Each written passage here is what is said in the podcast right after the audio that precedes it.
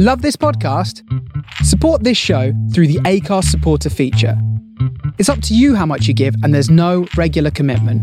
Just hit the link in the show description to support now. On this episode of Big Boys Don't Cry, we discuss the Netflix original film, Dumpling. You don't have to have seen the film to enjoy the podcast, but if you do proceed without having seen the film, just be aware that the plot of the film will be spoiled for you. Enjoy.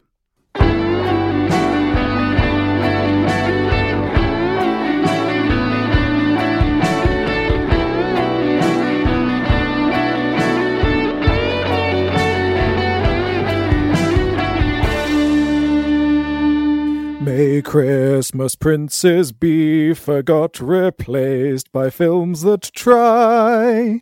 We'll start our year with child pageants on Big Boys Don't Cry. Very good, very good. Thank you.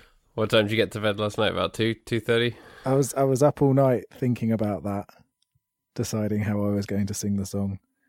So rather than staying up on New Year's Eve like most people, you stay up on New Year's Day because you know you're cool. You know what? Everybody, the trend. it's called being fashionably late. Turning Yeah. up to the New Year's Eve party the following day. Hi guys, I couldn't get here because I was so drunk and stoned and rock and roll. Yeah, I was so rock and roll. who do you think you are, Pete Doherty? That's exactly who I think I am. Can you not tell by my pork pie hat and the fact that I look like an absolute bellend? Mr. Keith Moon over here. How are you? Happy New Year. Yeah, Happy New Year! Happy New Year! Da, da, da. That's um, that's the bit of Auld Lang Syne that everyone forgets. the little the little jaunty number.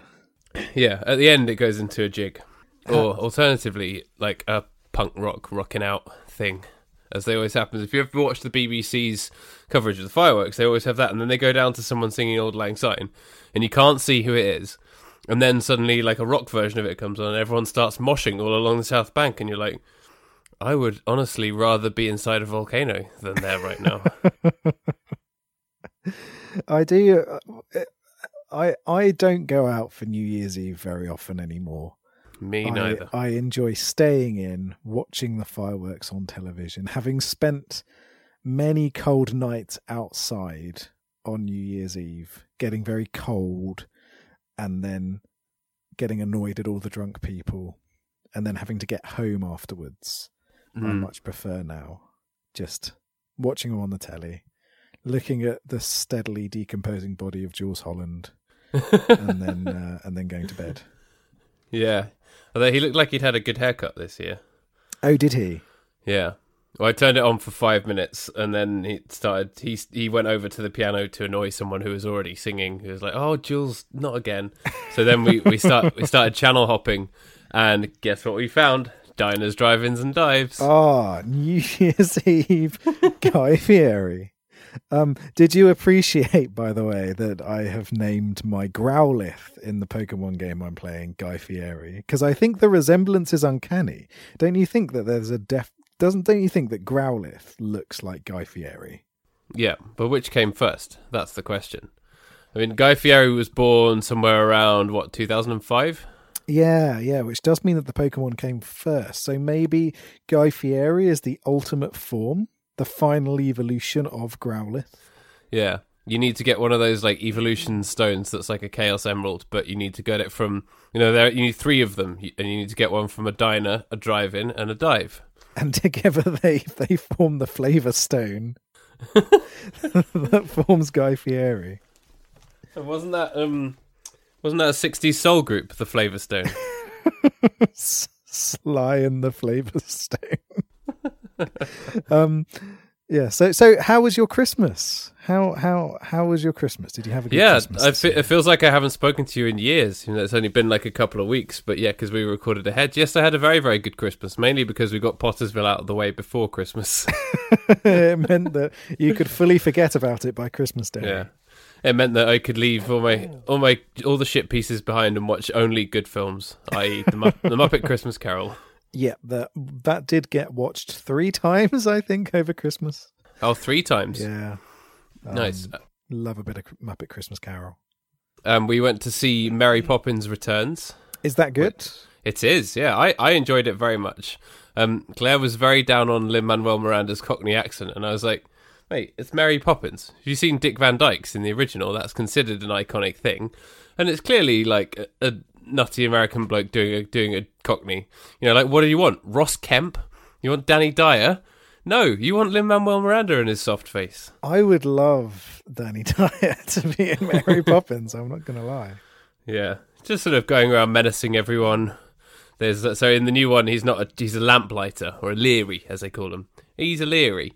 So if, if it was Danny Dyer, he'd literally go around leering at everyone. It'd be great. The I'm kids Danny wouldn't be upset Dyer, at all. And I believe in Mary Poppins. Practically perfect in every way. It'll be yeah. I I can get behind that.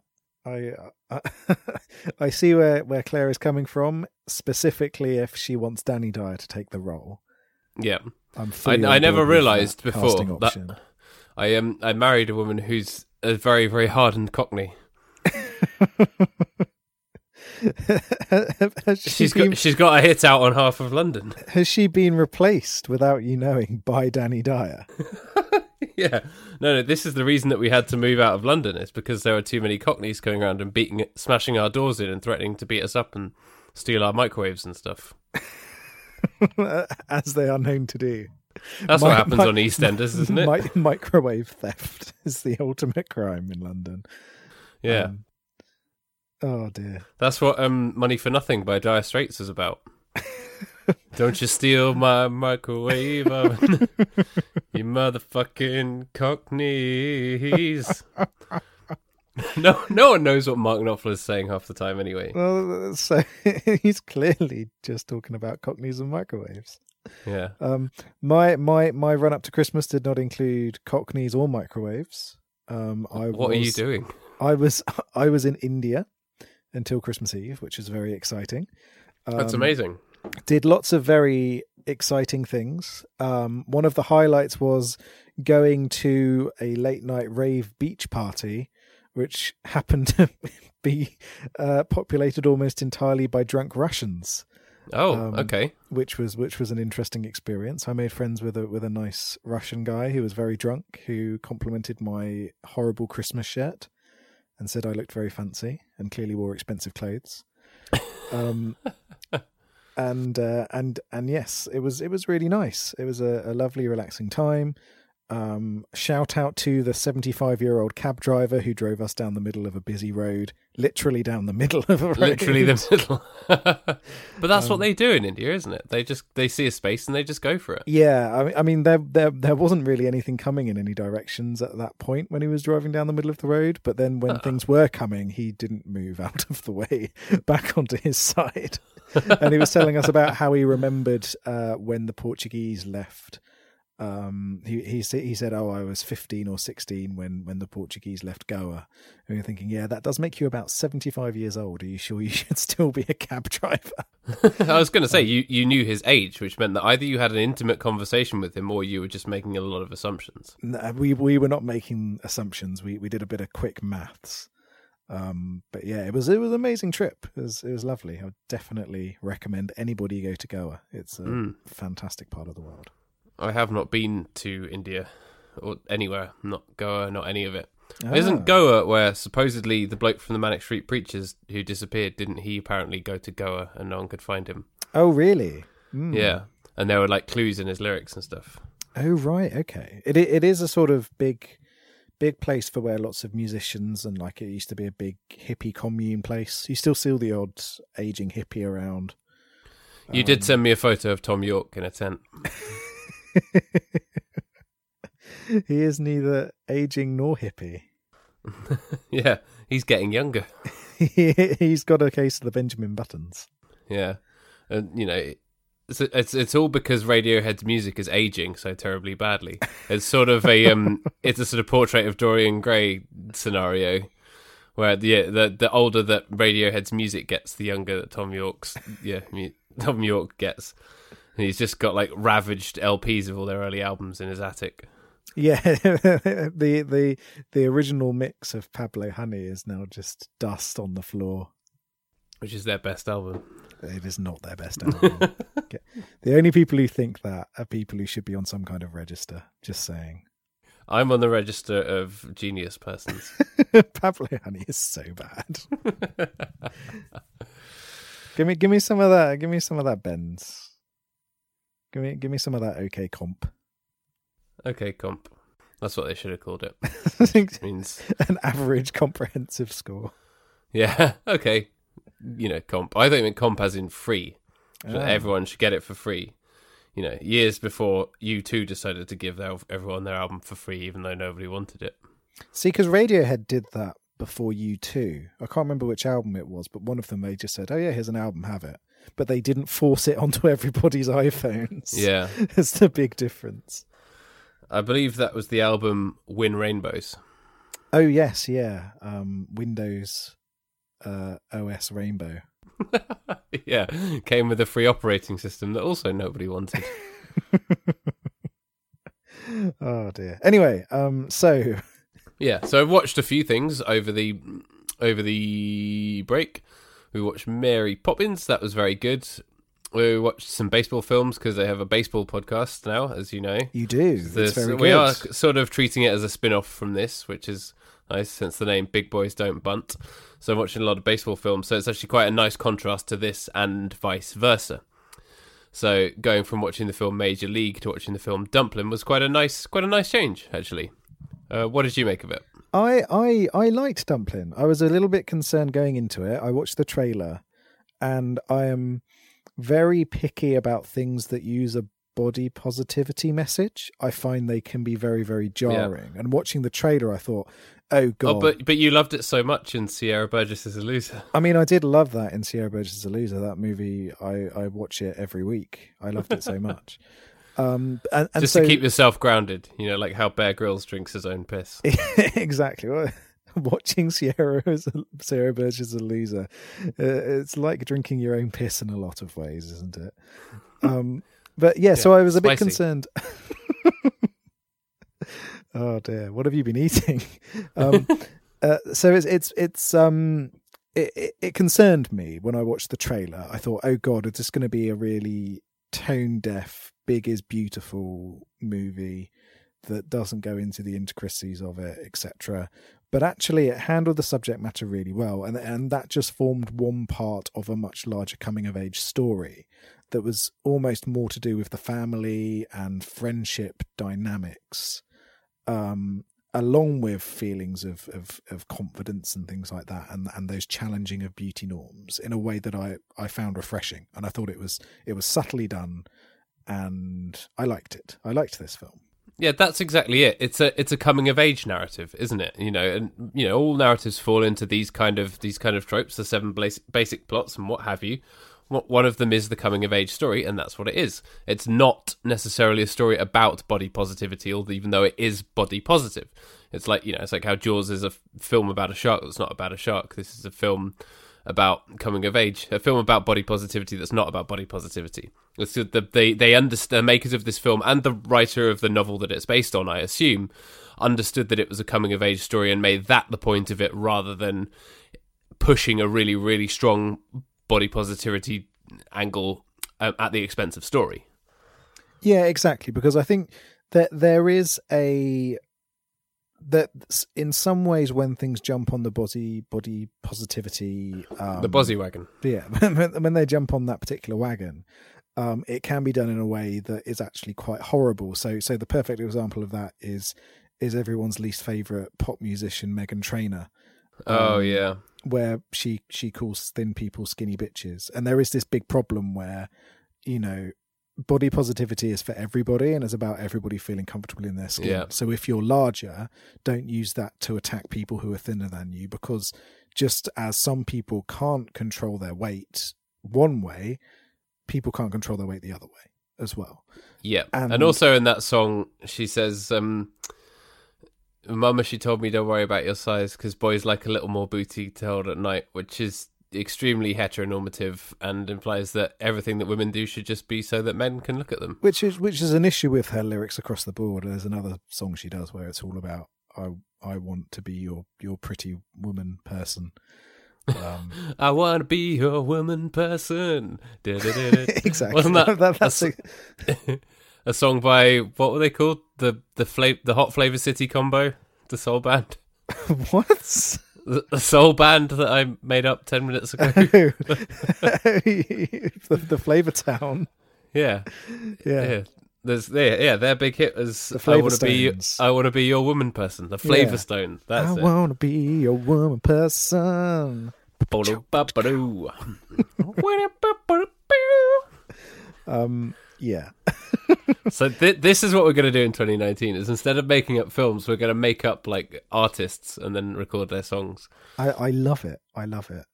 Um, but um, but, but, but yeah. So so yeah. So I I I I, I sometimes am very skeptical about and, and and another example is that god awful song that won Eurovision last year, where everyone was like, oh yeah, well she's a a, a large woman, so oh therefore was i'm i'm not your toy you stupid boy. Yeah, it's like get get get out of here. That song was terrible. She was and she had all these she was dressed wasn't she dressed in a kimono and she was surrounded by all these lucky cats? Yes, and then she did a Like- little chicken dance. oh yeah. Uh, so it's yeah, offending lots of people all at once. Yeah, and then obviously there was the bigger issue about um, then Israel holding the Eurovision Song Contest next year in the midst of a huge um, societal crisis, that's Um, going to be interesting which yeah, which didn't go down well with many people, but it was kind of overshadowed by everyone shouting "body positivity." It's the most important Yeah. thing, and so so and the trailers for Dumpling, I think, kind of played up that angle a bit too much in comparison to the actual content of the film, which I think is really carefully balanced.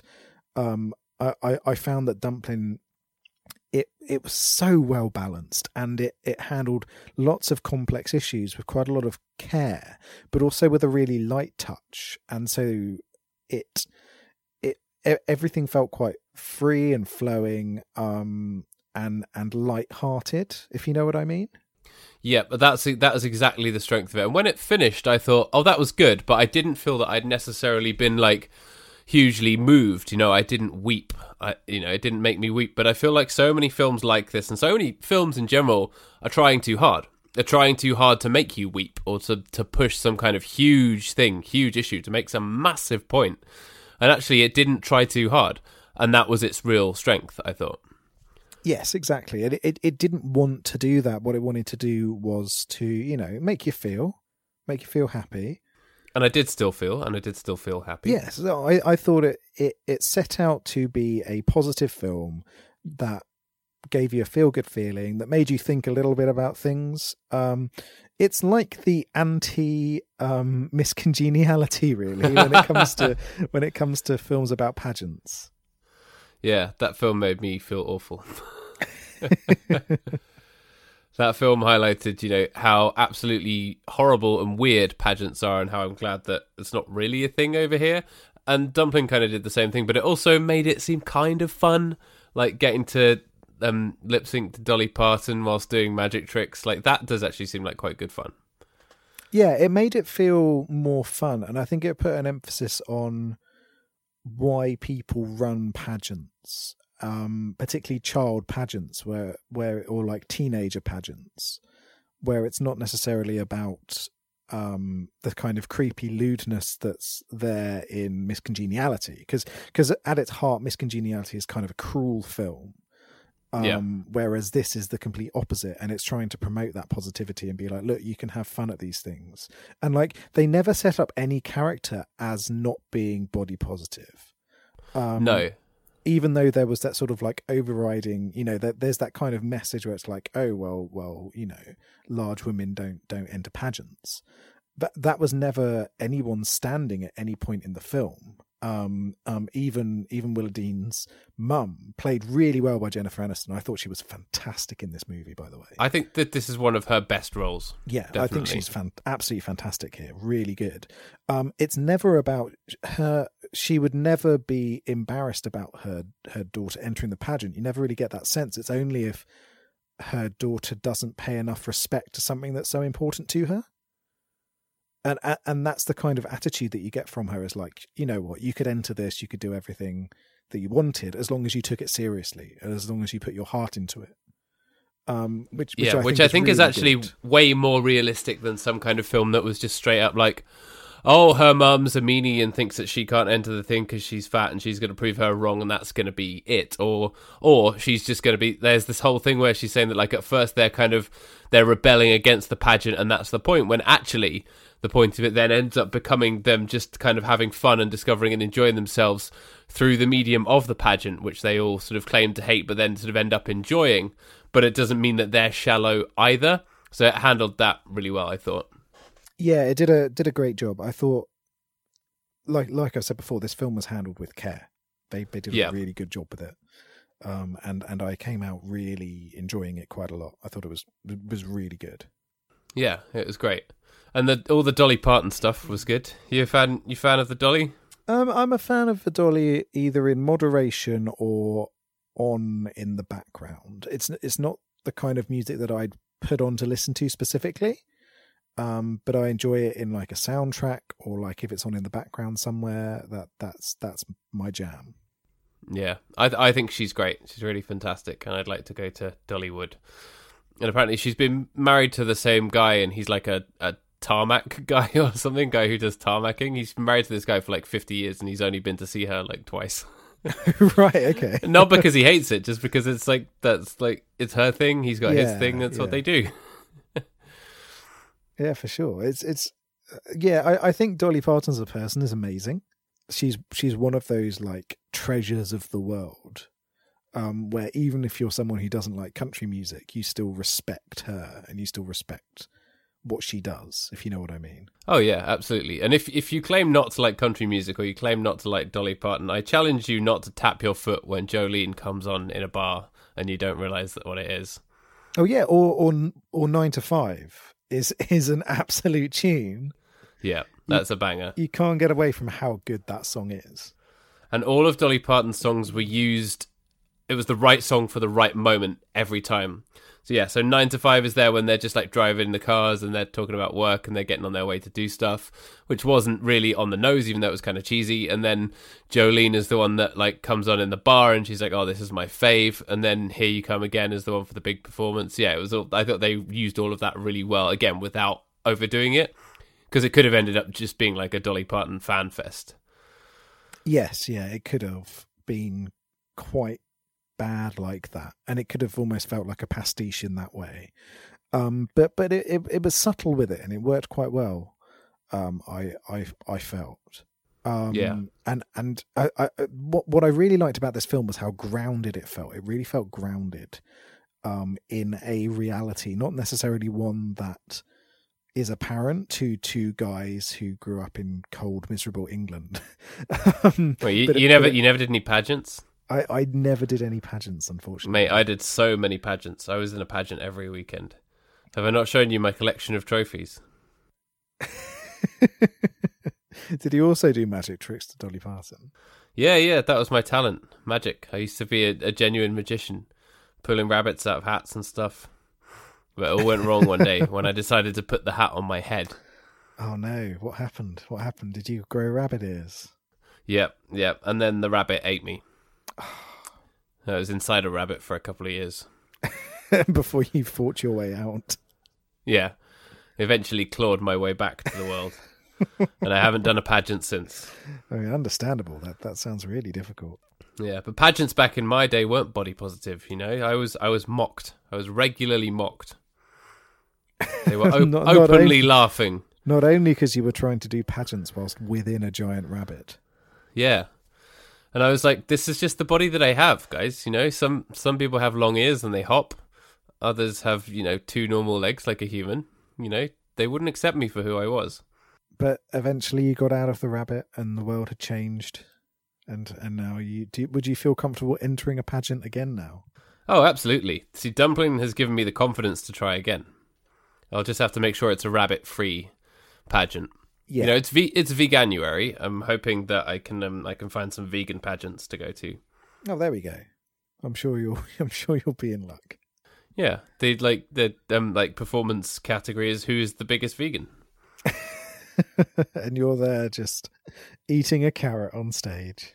How much cheese have you not eaten this month, Veronica? well, Uh, are you doing veganuary?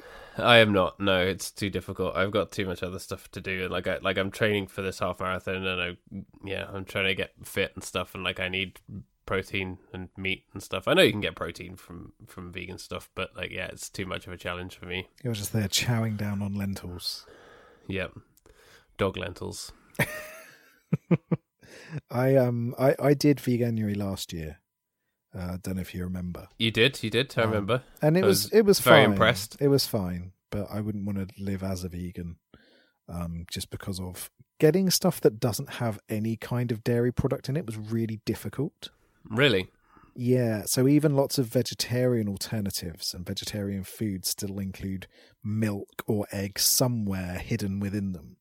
Yeah. Um, so you're really limited in what you can get, and um, I, I and think the- insects as well. yeah, there's insects everywhere. Um, in in vegetarian food, um, they they fall in your mouth when you're asleep as well. It's Like, true, If, a, it's if a true. spider falls in your mouth while you're asleep in veganuary, have you lost it's the challenge? over. That that's exactly right. You've got to keep a camera on you at all times, and then the vegan Yeah. high council.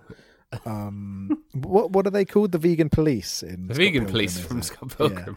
Yeah, they they bust down the door and say, "Spit that spider out of your mouth." Yeah. Um, that spider's got a wife and kids, man. I mean, it ate the wife, but um, yeah, the vegan police in Scott Pilgrim was one of the best bits, but I think I might have said this on this podcast before, but the film missed out one of the best jokes from the um, from the book, which is uh, they um, they go to arrest um, evil ex boyfriend for having broken his vegan vow, and then they're like. Earlier today, you had a plate of this, and he's like, "That's not vegan." And then they had, "You had a plate of chicken parmesan," and he goes, "Chicken." And like in the book, he goes, chicken parmesan isn't vegan. And then the, the vegan police guy goes to the other vegan police guy. He's like, yeah, isn't a parmesan like a rodent or something? Whereas in the film, he just goes, chicken isn't vegan. And it's like, that joke would have taken an, only an extra two seconds for you to put in. I see. I really like the change they made. I think I think we have discussed this specifically on the podcast before, but 2019 we can talk about the same thing again. It's a, it's a grudge I will hold for the rest of my I, life. I think the pace works much better in the movie that way because it's it's gelato's not vegan. You also ate chicken. Chicken's not vegan. Wham bam bam onto the next thing. It keeps up the pace at a time when that pace is needed. Whereas if they then went on and were like, "Oh, isn't Parmesan a, a rodent or something?" It would have dragged on a bit too much. In No, a film for that was so fast and full of spectacle. But to me, again, half of the comedy comes from the fact that the fast pace stops at that point. So, like, you would stop the music for that moment and just have them like breaking that tension. That so to me is what funny. you're what you're looking for is a yeah, that's me. You're wondering how I got into this situation. kind of exactly. moment. Yeah. Um, no, I really like the way that they made that change, and it's very fast. It's a very fast quip, and then it's on to the next thing. Because what I d- I didn't particularly like the Scott Pilgrim film, but what worked about it was the fast quips, and and keeping up that pace and witty dialogue quickly worked really well. And I think Did you read the comics? yes, I did. All Um, of them. I didn't read all of them, but I read a fair few, and I liked the comics. I thought the comics were better Cool. than the movie. Um, yeah, they're they're way better, and they it's kind of like the film and the comics follow the same exactly the same story for about the first three or four of the six comics, and then book five and six basically nothing in those that happens happens in the the film apart from like the kind of end boss battle bit. So it's really really worth revisiting and reading all of the comics if you have seen the film and not read any of them. They are still some of my favorite comics of all time, and they are fantastic. And I thought the film was kind of okay. You know, it's like how we were talking about. um Zack Snyder's Watchmen, how all the purists hate it, but we thought it was good and entertaining. I thought I think Scott Pilgrim vs. the World is a very good and very entertaining and enjoyable film, and hats off to Edgar Wright for making a very good film. But it's nowhere near as good as the comics. But you know, working like adapting them was always going to be impossible. So when you were talking crap about Watchmen purists, have we, you've have, we had and have we had an Scott email? Pilgrim purist. Excuse me, but he didn't Uh, keep in the Parmesan joke. Is the equivalent of "Excuse me, but what happened to the giant tentacle monster?" It's a travesty. well, no, come on, that's just that's just a line. It's not a thing that affects the whole of the ending of the movie. This is integral to my enjoyment of Scott Pilgrim. Actually, I think you'll find Do you like my, my comic geek voice? Your your Alan Moore fan voice. Yeah. Oh, actually, Um, and uh, actually, actually, Lost Girls is is feminist because I don't care. that's when you just turn down the volume on the conversation. yeah, the remote control. Just press, just hit the mute button. Um, speaking of comics, I read something over the holiday period that I've been meaning to read for a long time. Um, the Bible. the, the Bible, the Bible, a graphic novel is what I read. Oh yeah, um, it's good. It's really good. Um, no, no, I read um, Black Hole by Charles Burns. Oh, jeez, that's Um, so good. Did you get all of them or just the first one? Because there's like a, uh, um, there's like a few books that follow on from that, or Um, is it? No, it's not. There's a whole. the, yeah, What's his other? He's got that whole other thing that's like a trilogy. yeah. The the um, Lost What's It is the other one he's done, isn't it? Um, Yeah. Oh, he's got the hive and all that. Yeah. Sugar Skull. Yeah. Yeah. That's right. I always think in my head that um, Black Hole is part of that, but it's not. Um, oh my god, it's amazing! It's it unbelievably so good. good. Yeah, really great. And I- Like nobody else can do what he does with black and white and so much black on the pages. Mm, like- exactly. yeah. Um, so highly recommended. Put put a put a picture of one of the creepiest moments of it in the show notes. yeah. Um, it is really great. I've been meaning to read it for years, and finally got around to it. And then I've got um, I've got some more um Junji Ito to read next. Um, I've been getting into my Nice. my creepy body horror again. Um, That's very much your shit. it is it is it is my jam. I do love a bit of body horror. Uh, New Year's resolution 2019: read more body horror, watch more body horror. yeah. I think actually I haven't really made any New Year's resolutions apart from to finish this novel that I've been writing, but it's like I, think everyone's New Year's resolution should be to realize what your shit is and to just go deeper on it. Whatever it is that you love, just dedicate a little bit more time each day to to enjoying yourself and doing that thing, whatever it is that you love. So yeah, part of it is baseball stuff for me. So I've got like this net in my garden, and I'm hitting baseballs into it, and I'm reading books about baseball. I'm doing all my baseball stuff.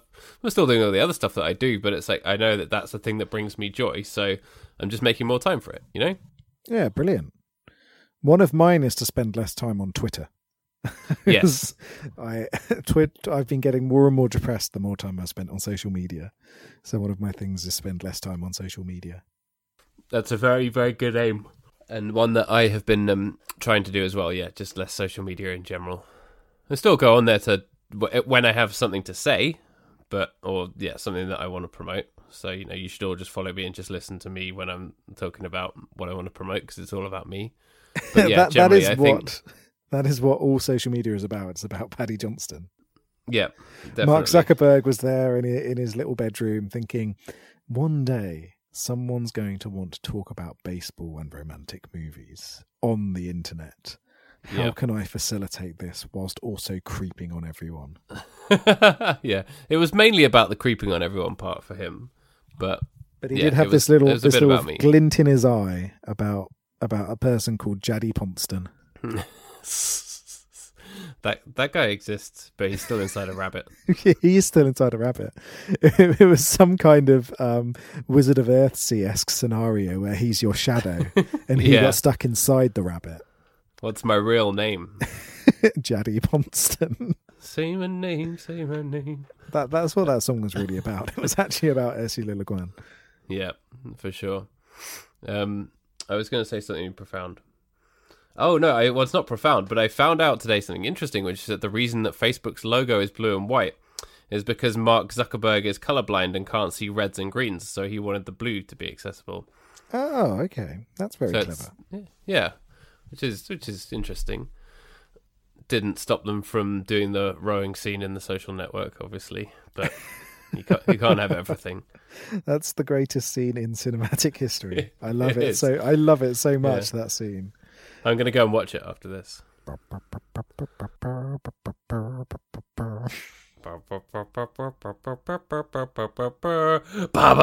Yeah.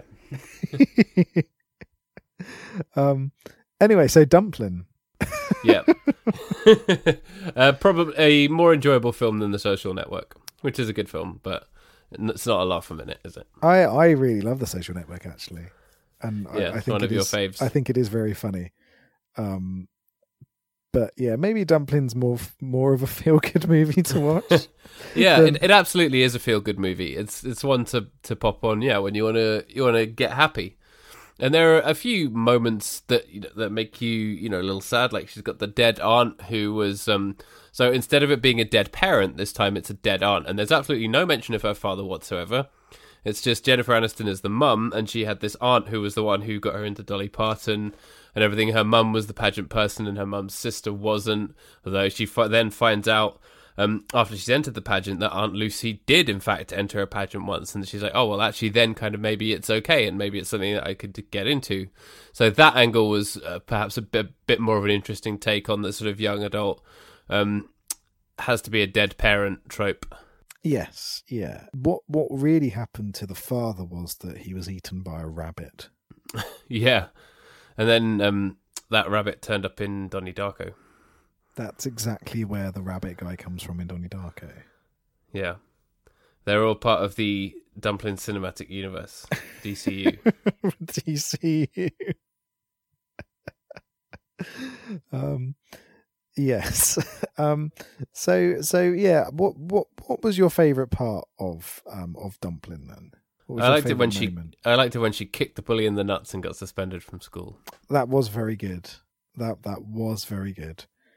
Um, I I thought the um, everybody is a beach body or whatever, or everybody is beach mm. ready or whatever it was um, that bit where they both came out together and and they turned around and they had the message. I thought that was really good. Yeah, I really liked that. It's a really good slogan to have, and it was done in a really nice, positive way, and and really punchy as well. Um, and yeah, it was good. I liked it. I liked all of that kind of stuff. And often I'm I'm as as a person who used to be very overweight and then was very underweight and now is a little overweight. Um, I, I'm very sensitive to how people talk about those body image issues, and I think I really liked the way that they handled it here. Yeah, me too. And like, I really think that we need something like this for men not to make everything about Tim Enns, but if I there was a similar film like this that was like everything's about us. Why? Yeah. How dare they have a movie that's not about a man? yeah. So for that reason, not out of twenty. Not out of twenty. Not enough testicles. yeah. Not not enough huge, demented, outsized, body positive bollocks. Literal. Um, but no, I I feel like it'd be nice that if there was something like this for men. So if any, any directors out there, if you can genuinely come up with a film that's like body positive about the the larger gentleman, I would very much appreciate it. But um, not to make everything about baseball, but part of the reason that I like baseball is it's genuinely one of the very few sports, if not the only sport, where I look at the people who play it at a professional level and earn millions of pounds, and actually more than the fair share of them are of my body type. Whereas you look at like other sports and they're all just like really, really lanky, toned dudes, and it's like, well, no matter how hard I work, I can never achieve that. Whereas I can get the body of a baseball player. Yeah, it's true. There's not really many sports. Um, I suppose you've got golf as well. Um, yeah, and da- well, darts. darts. um, and snooker. because because even things like um, like motorsport um, I, I think I read somewhere that um, that Formula One drivers have to be in an, an in peak physical condition even more so than, for instance, football players. Um, and and in the in the off season of Formula One, Michael Schumacher used to train with Bayern Munich, I think, and do their fitness regime. And and trainers at the time were saying that he was in better physical shape than most of most of the footballers on the team, just to handle the G forces of the car and things like that. Ah, um, so it's not like because if you're fat, like the G forces make your jowls wobble, and then you can't see. That's exactly right. Um, which I always found interesting because you always think like you don't like Formula One drivers are always in really good shape, but it's not it's not a vanity thing. They kind of have to be to be able to handle um, handle the driving of the car. That's um, really interesting. I had never considered that. Aren't they all like kind of below a certain height as well, like jockeys? They they used to be. I think they they still prefer people to be. It's it's easier to do it if you are of a lesser height anyway, just in terms of fitting in the chassis and everything like that. But I remember Nigel Mansell. They had to refit a car around him because he was too tall. Oh, Um, so he, he signed for a team. I can't remember which team it was.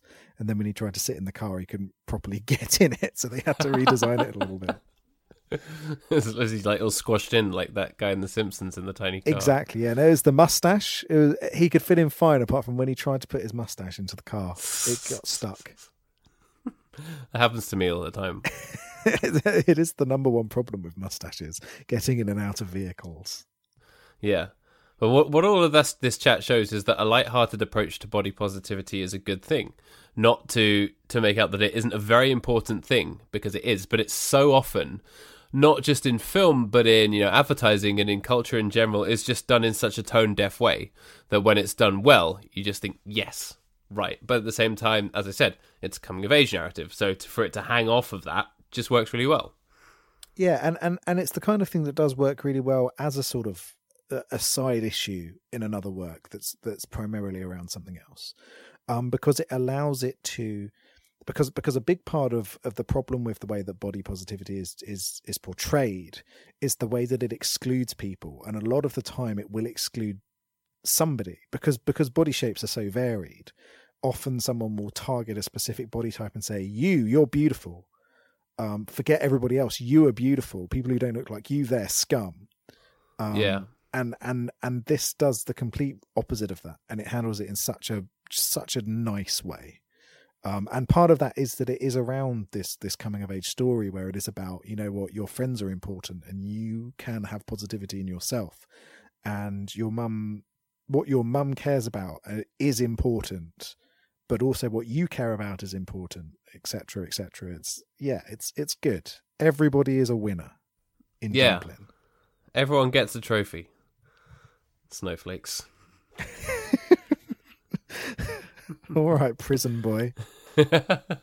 prison pool. They're, all the all the prison pool types are really really angry that Sadiq Khan's um, fireworks show had European like pro Europe messages on it, and that he said that London is open to Europe, and they're all saying that like it should be closed to Europe and stuff. Well- they can all go fuck themselves. There's two things that I absolutely love about that. Number one is that the best uh, the best troll of the year came literally a few seconds into 2019. Nobody else can top Sadiq Khan there. That was top level trolling, and I love it. And second, it's being seen as a negative that this big display to the public is sending a message of open arms to our nearest allies, which just shows you how perverse a lot of the debate over Brexit has become.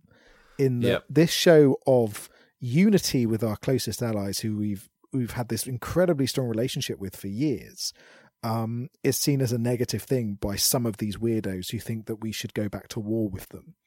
yeah, um, literal war. It it boggles the mind. It's absolutely stunning. So fair play, Sadiq. You're great. yeah, Everyone in London still thinks you're doing a great job. Don't listen to the horrible, horrible gammon in the rest of the country because they won't be able to vote for you anyway. yeah. Tell them to piss off. Exactly. They'd never even come to London. No, no, exactly. Like no, no one in the middle of like a, a tiny sleepy village in Kent is going to be able to vote in the London elections. So why should anybody in London give a fuck what you think about who they voted for mayor? Yeah, and I guarantee you that Sadiq Khan doesn't care what any of them think. Of course he doesn't. He doesn't care what the what the president of the United States thinks, let alone yeah, what some random fella from Kent thinks. And ha- you know, hats off to him. He was also a big part of bringing um, baseball to London for this year, so fair play. He's going to be at the games. And and once again, um, I'm very jealous of um, of Londoners at the moment because their public um, public transport fares have yet again been set at the standard rate instead of seeing the outrageous price increases that those of us outside of London are seeing. Yeah, if you if you commute in like me on a railway line, you still have to suffer those consequences. Yes, um, because rail companies are awful. Absolute wankers, all of them. Um, they wouldn't do well in Texas. So so so speaking of, of angry gammon, um, they're very furious with Greggs for doing a vegan sausage roll. I know. Have you I, seen this? I haven't got a problem. Why? What's wrong with that? You don't have to eat it, you stupid fucking idiots. They've not replaced the regular sausage roll with a vegan sausage roll. They are merely offering up an alternative vegan sausage roll. Yeah. Why why not? Like why not have a vegan alternative? I think that's great. I'm going to go and try one really tomorrow. I'm yeah, I'm not sure when it's when it's launching, but as soon as it does. Oh, it hasn't um, even launched yet and everyone's already outraged. Yeah, I don't think they I think they just announced that it's coming. I think it's coming later on in January. Um and and you've got like Piers Morgan being furious and saying, Nobody asked for this. Well, if he's upset then you must be doing the right thing. Um, uh, uh, people go on a lot about um, vegans and vegetarians being sensitive to meat eaters, but really it is the other way around.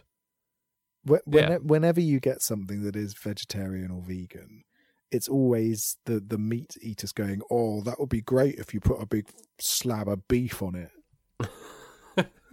That's what you do. I you literally- beef on it. I literally can't taste anything unless a dead animal has been in its vicinity. You feed beef burgers to swans. I would feed a beef burger to swans. I hate swans. Get But out. yeah, like there's maybe like a very very tiny minority of vegans who are angry and rude to everyone else about it, but that's literally like two people. And then the rest of vegans are just people who want to go about their day and not really talk about it or just kind of it not really be a thing, you know? Yeah, exactly. Yeah. Although I do like a, sl- a big slab of meat. I I like my dead animal carcasses. I'm not gonna lie.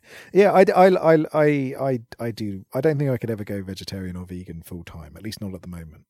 No. Um, but I, I, but it's one of my other things this year is to not eat as much meat.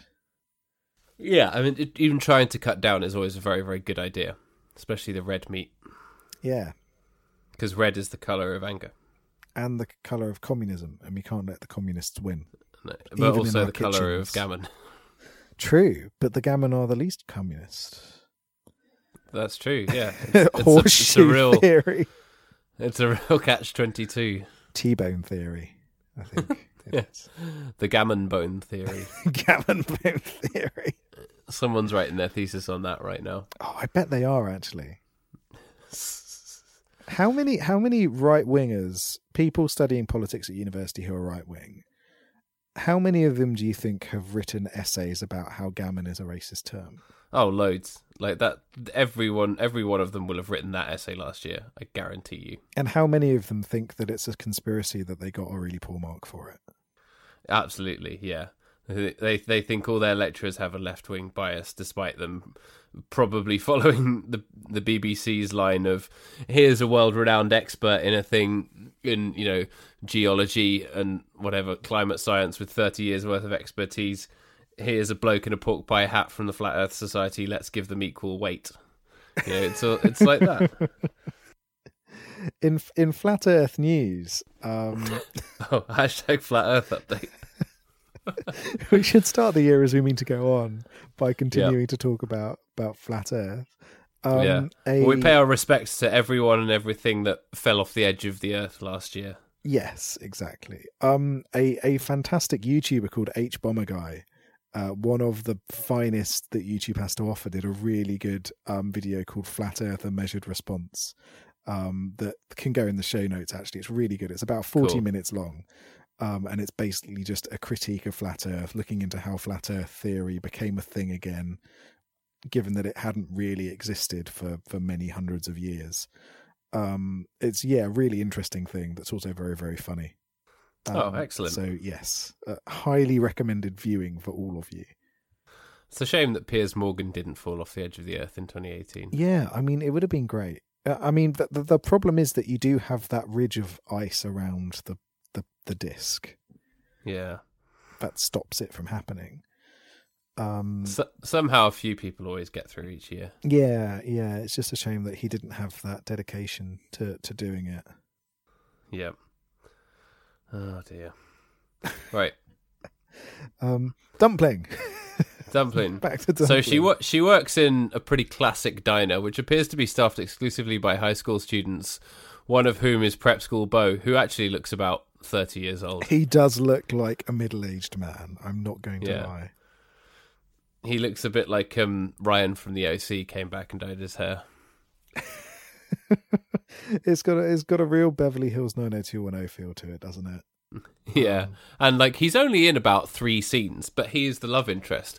But that's the thing, because it's a coming of age story and not a love story, it feels good and it doesn't matter. And it's not about the chase and it's not about their their story, really, although he does provide the satisfying ending when um, they kiss and of course they're either on or near a car, which is the the requisite ending um, in a romantic film. But um, yeah, he's he's just very very good, and they sort of have a kiss quite early on in the film, and you're like, oh, he he actually just really likes her, but she needs to accept herself, which is um, which is kind of the message, and is also when she she pulls away, you're like, oh, come on, just kiss him, but you're like, okay, fine, the movie needs to let, let her go through some stuff, and that's fine, you know. So yeah, I liked him.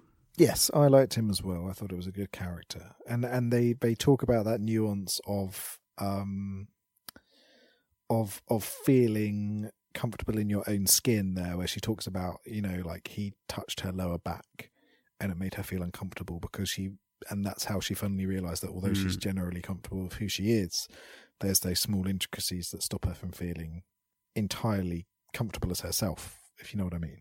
Yeah um, which is a very you know good portrayal of people having body issues that doesn't really overdo it. It's just kind of there for a little bit and then they're on to talking about other stuff but it's there Yes, yeah, exactly. Um, and, and, and that's the kind of thing that everyone goes through, and every, everyone has those those parts of themselves that they don't necessarily like, unless you're one of those people that genuinely loves how they look. And if so, I, I hate you. In which I case, what the hell is secrets? what the hell is wrong with you? um, and and yeah, so um, yeah, and, and so again, it's it's one of those things that that this film does, where it it suddenly comes up with something that everybody can relate to. Um, yeah, and it's a really inclusive film in that way. It's, it, uh, I'd be very hard pressed to find someone who watched this film and didn't at least resonate with one of its messages or one of its sort of like strands. Yeah, for sure. Which you would not expect about a film that is essentially about pageants. no, exactly. Yeah, it, it's it's great. It does it really well. Yeah, and there's there's a really good um, thing with the the two the three friends really and how the the relationship with them develops. So her existing friend she kind of falls in and out with, and then they get back. They become friends again at the end, but she makes these two new friends over the course of the um, the pageants who are also in it, sort of thinking they're going to be disruptors or whatever. One of whom is Millicent or Millie, who I actually thought was possibly a more interesting character, who also goes on a real journey as well. But she's just this incredibly positive and lovely, almost like you know Guy Fieri-ish character, and she's a um, a larger lady as well, but she she's just so smiley and happy, and it's because she she's part of like a churchy family. But then her mum like finds her at the end, and she thinks she's going to pull her out of the pageant, but they convince her mum to let her do it, and then her mum's all in on it, and she sings, and it's really really nice and fun, and it's yeah, it's great, and she wins the second runner up, I think, or the first runner up. Yeah, first runner up. Yeah, which is which is pretty cool. So it's it, they made all of the characters go on that journey as well, and then there was the um the character Hannah as well, who was the the sort of androgynous butch lady who also went on a journey going from shouting smash the patriarchy to actually finding her own way to bring her personality to the pageant while still sort of rebelling. Yeah i thought i thought that all of them went on a nice journey. Yes yeah they did. Uh, they they I, they sort of brought all of those smaller characters into life in a really nice way. They, and and so everyone kind of felt everyone felt kind of real. Um, just because of those those ways that they, they, they bring in these characters and then they just give them that slight tweak to where they adapt to the events of the movie. Yeah. Um, and just that ever so slight change really brings home everything in the film. And I, I don't feel like it necessarily went really, really deep into any of those relationships, but it didn't have to because it's a light-hearted coming-of-age comedy based on a young adult novel. And you, I think you can tell that it's based on a young adult novel just in terms of, of its tone and, yeah, like I said, the way it doesn't go too deep, but it's still enjoyable for people of all ages. Yeah, exactly. Um, and and yeah, it's it, like like you said, it's not really a film that it's it's it's not going to have a huge impact on you. I don't think anyone's really going to watch this and and and feel as though it really truly changes their life. Um, well, I, I did just start a pageant. did you? Yeah, What's the theme of your pageant? bunnies. Bunny bunny pageant. Yeah, it's sponsored by Duracell. But it, it still does enough, I think, to to be, you know, a more than worthwhile watch. Although I have to say, the the idea that Bo doesn't know who Dolly Parton is, everyone knows who Dolly Parton is. Yeah, that that didn't work for me. You live in the South, mate. How do Yeah. you not know who Dolly Parton is? Yeah, but it leads her. It sets it up so that she can say she's in on every joke you could tell about her, which is very very true, and the reason that Dolly Parton is a genius. Yes. Yeah. So that so that was good, and I liked the use of the magic eight ball. Always like a magic eight ball. Yeah, I like a magic eight ball. Have you got one? I don't have one, no. Maybe I'll get you one for your birthday. Oh, there we go. That would be amazing. I think I used to have one once, and then I opened it up, uh, like I kind of unscrewed it, and all the liquid came out and went everywhere, and it was really foul. that doesn't sound like a pleasant experience. Yeah. And then the little triangle inside fell out, and it landed on the side that said, "You're a massive idiot." Uh, so at least it was telling the truth. yeah, that was the day that I realised that. it, it, it rolled out and it just said on it, "You murdered me, you scumbag! Why did you pour the liquid out?" What did I do to you? Ah, um. So, so do you have anything else you want to say about dumpling? Uh, no, I, I think we've more or less covered it. It's very, it's good, it's funny, it's enjoyable, and I think it, it's obviously based on a very, very strong source text, which I think makes a big difference. Um, but yeah, it's good. I, I think there's something for everyone here. It's a ni- nice, enjoyable, light-hearted watch. Um, yeah, good, uh, good Netflix original. Well done, Netflix. Yeah, well done, Netflix. This is another one of the good ones. I've yet to watch um the uh, Black Mirror movie that everyone's Oh, yeah. been talking about. I have not seen it either. I'm kind of scared to go into it because it's like a choose your own adventure thing that could end up sucking away hours of my life. Um, because it's Black Mirror, I expect every ending is the bad ending. Yeah, That seems to be their forte. Um, every ending will hashtag make you think. but I need to I need to watch it before um it all gets spoiled for me because it's one of those things where if you leave it too long you will learn everything about it. Yeah, and so for far sure. I've managed to remain blissfully ignorant of it all. Yeah, same. But you know, I, I got a NES Mini for Christmas, so I don't have time for this shit. Oh, there we go. Yeah. You're too, Although- too busy playing Ice Climbers.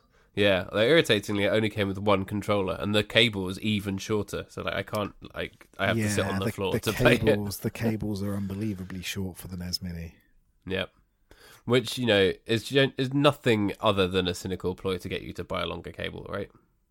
I don't even know if they sell longer cables. Well, I've seen some on on Amazon that may be third parties. Oh, right, okay, yeah. there are a few options there. Yeah, and then you've got to get the second controller if you want to play any two player games, don't you? Yeah, but still, great fun. Yes, yeah. What what games have you been playing on it then? Um, bit of Ice Climbers. Bit of, is it Ghosts and Ghouls or Ghosts and Goblins? I can Oh, never Ghosts and the one where you're throwing that thing. Yep, that's good. You know- obvi- you know that- obviously Mario. Oh yeah, good. eh? Yep. The Ghosts and Goblins. I own. I have an original copy of it. Um, Nice. for, for the NES. Um, and it is one of the most infuriating games I've ever played in my life. And I remember as a kid playing it. And um, do you do you want to know? Do you know the horrible midway through uh, shocking twist to the film to the game? It's cool. You can tell me. I'm probably never going to get there because it's so bloody difficult. Well, it is unbelievably difficult. And what happens is you reach the end of the game. well, what you think is the end of the game, and you fight you fight the boss, and then this message comes up that says this is all an illusion, and you never left the beginning, and then makes you go through all of it again to, to reach the actual ending. And then at the end, it just says like, "Congratulations, you're a winner," and that's it. Wait, so it's like the same final boss and everything. Every so you go right back to level one, right at the beginning where you're going through the graveyard. And it's not like, is it harder? Or It's not harder. You just got to do it again. And they did exactly the same thing with the um with super ghouls and ghosts. Um, apart from then, it's you forgot your magic weapon to fight the boss or something Oh, like that, right. and then you've still got to go and do it all over again. It's ridiculous. Um, yeah, so I remember I, I don't think I ever truly beat it when I was a kid because I think I reached that point and then I was so angry that I was like, I'm not playing this anymore. Must have had a big effect on you.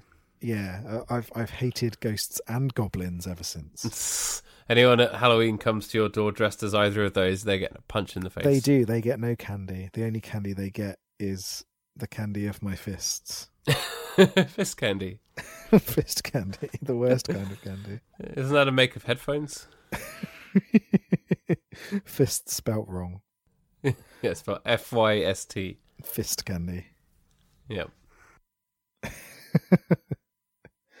Um, so, so in terms of trivia, um, for Dumpling, um, Jennifer Aniston was uh, one of the producers of the film, which is good. Ah, okay.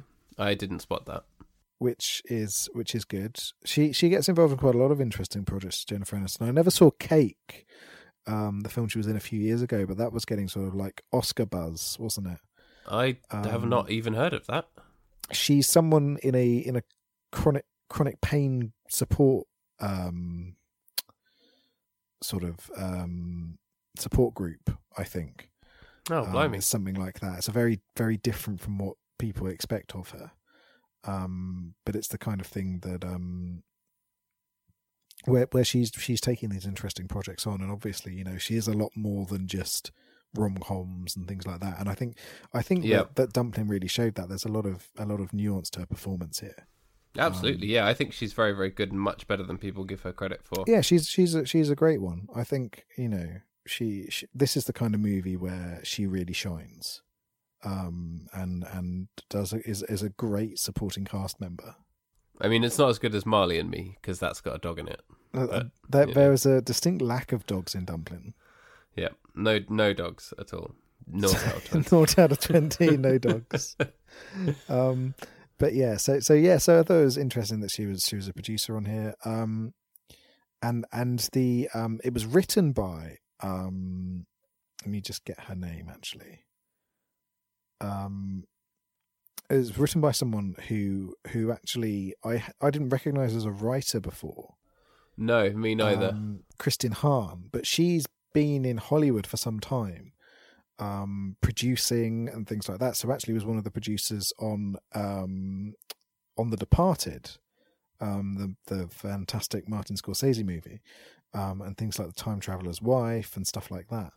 Huh. Um, which which is interesting and and is producing on this this uh, TV show that Jennifer Aniston is going to be in um, as Ah. well. So um, yeah, so it's an interesting one, and for someone who only has um, this this is really the first um, screenplay credit to her name. I think it's a really well adapted script, wouldn't you say? yeah, really, really good. Yeah, and yeah, same same with the book as well. It's obviously very, very, very, very good source text. Yes, yeah. Um, so so yeah, I thought that was I thought that was interesting. Um, but yeah, so that that'll probably do for for for um, trivia. Apart from that, do you like dumplings, the food? That is that is my question of the day. For Yeah, you. in in all forms. I will eat. Yeah, I will eat any dumpling that comes my way. So so what do you prefer? Do you prefer um, the the British stodge dumpling that you get in a stew? Do you prefer um, like Chinese dumplings? Do you prefer I much prefer a Chinese dumpling. do you prefer like a sure. pierogi or something like that? Yeah, yeah. Uh, Chinese dumpling. Chinese dumpling, yeah. Yeah, I it's agree. more like a bun. yeah, that's kind of that's kind of my fave. yeah. Because I, good. I'm I'm a fan of all kinds of dumplings. Um, like even I'm not even opposed to stodge. Let let the record No, show that big- I am not opposed to stodge. a big stodgy dumpling in a stew. That that is a treat. Yeah. Um, so so all in all, I believe I like all kinds of dumpling, including the film variety. Yeah, I, I got to say that um, Aunt Bessie's dumplings are actually not that bad. As oh well. really? Oh, okay. Yeah, I've for as kind of like frozen, chuck them in the freezer and pull them out and chuck them on a tray kind of food goes. They're actually not bad. They do end up sort of having a nice softness in the middle. Oh, okay. I've never had them. I'll have to try them. Recommend them. Maybe th- this year we finally get sponsorship. We could be sponsored by Aunt Bessie's and just eat like frozen crap all the time. Um, there we go. We could have Aunt Um, Bessie herself on as a guest. Aunt Aunt Bessie. uh, get involved. Um, if you are looking for the movie Dumplin, by the way, it is D U M P L I N apostrophe. Um, do not search for dumpling, otherwise you might come up with the short film Dumplings. Um, oh, not not the um the Pixar one that was on before.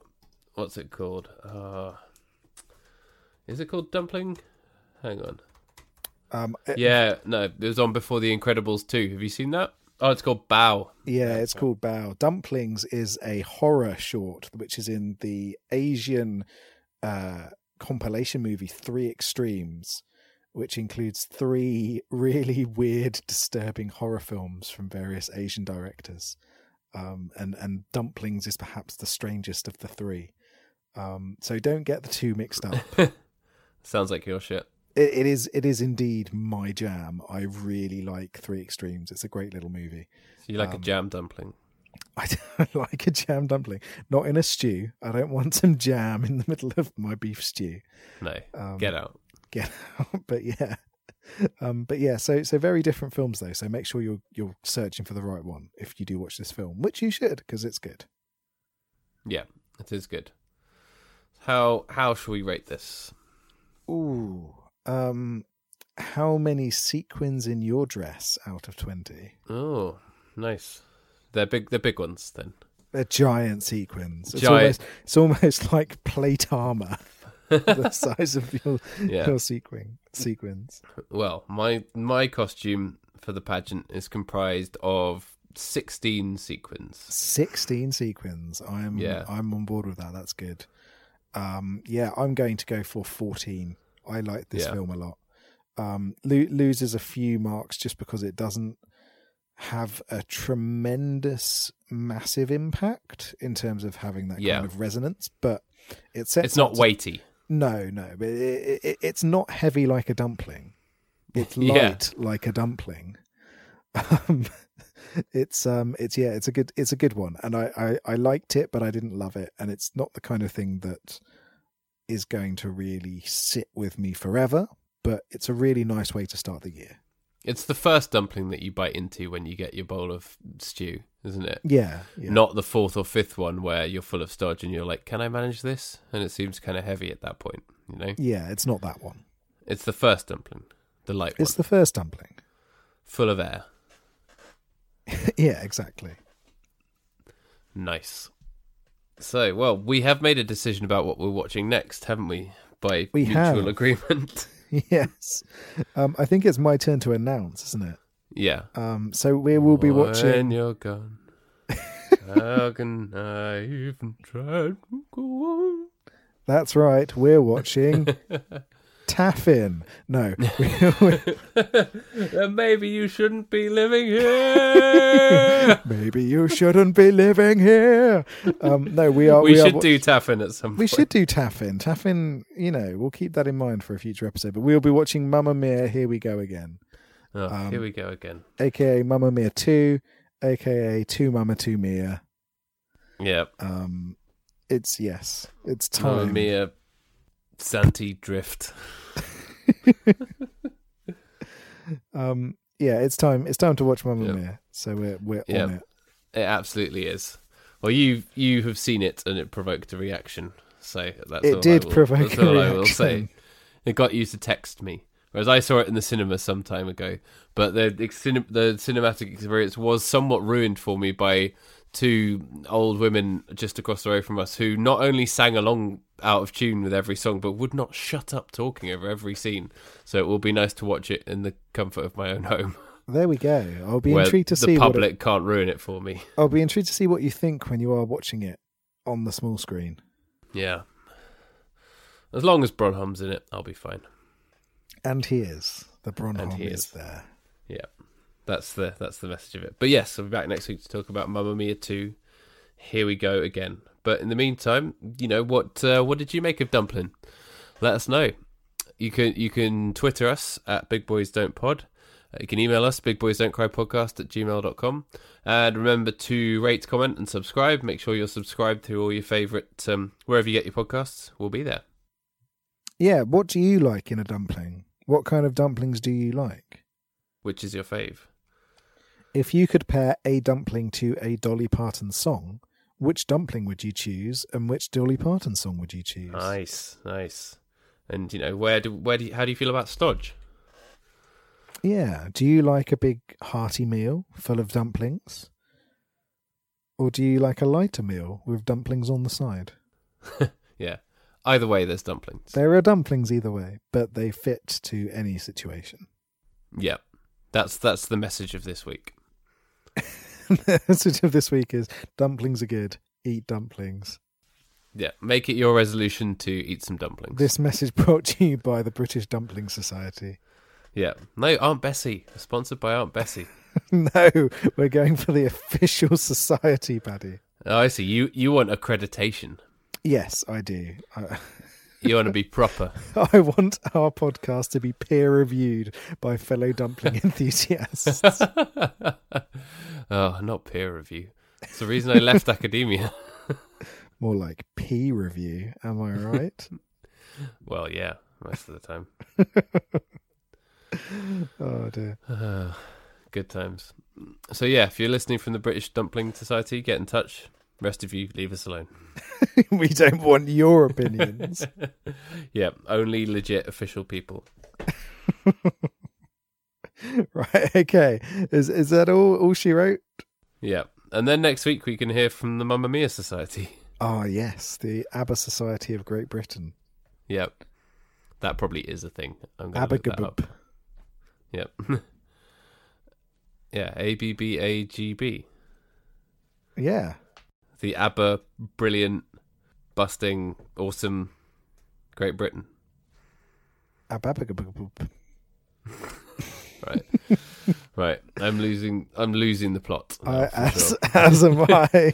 Yeah, you go back to work for one day, and then this is what happens. This is this is exactly what happens. Brain to mush. Yeah. So yeah, if you haven't gone back to work yet, this is what you have to look forward to. And if you have, you know, we're here for you. We feel you. We we we share your we share your sentiments exactly.